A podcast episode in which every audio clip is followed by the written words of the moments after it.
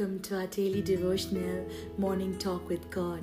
Start your day right, start your day God's way. Today's scripture is from Revelation chapter 15, verse 3. Great and marvelous are thy works, Lord God Almighty.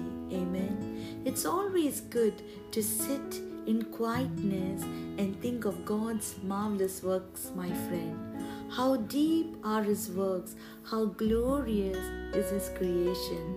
In today's busyness, many Christians forget the marvelous works of God. All we come near the Lord is complain, grumble, and cry and murmur and judging others. We forget to take time and sit in His presence to ponder on His great works.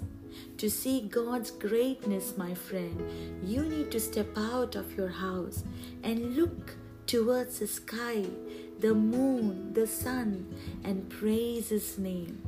If you have a garden in your house or a terrace, go and see the beauty of the Lord. The trees, the birds in the air, the fish in the sea, His galaxies, His greatness is beyond description. Who can describe His glory and His splendor? When His creation is so excellent and marvelous, how much more God's works towards His own people? The greatest marvelous work the Lord done is creating you and me in His image, my friend. What a great love for His children to be created in His image. Scripture says in Psalms 139, verse 14, I will praise thee, for I am fearfully and wonderfully made. Marvelous are thy works, and that my soul knoweth right well. When I think of God's excellence, my friend, there are no words to describe how deep His thoughts are towards me.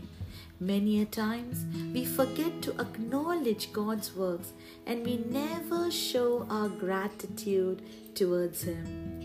And the greatest work God did for us, His works of providence and redemption and creation, which are all great and marvelous.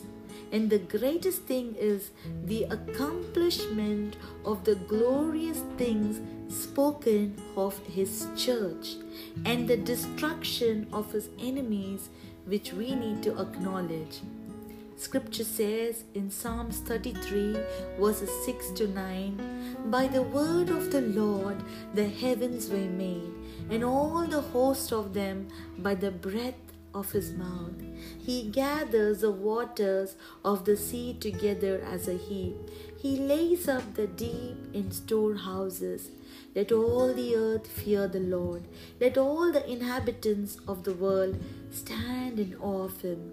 For he spoke, and it was done.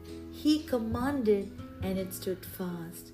Today, I encourage you, beloved, to take time and praise God for all the marvelous works He has done from generation to generation, and praise God for His creation, redemption, and the great glory which is awaiting for us.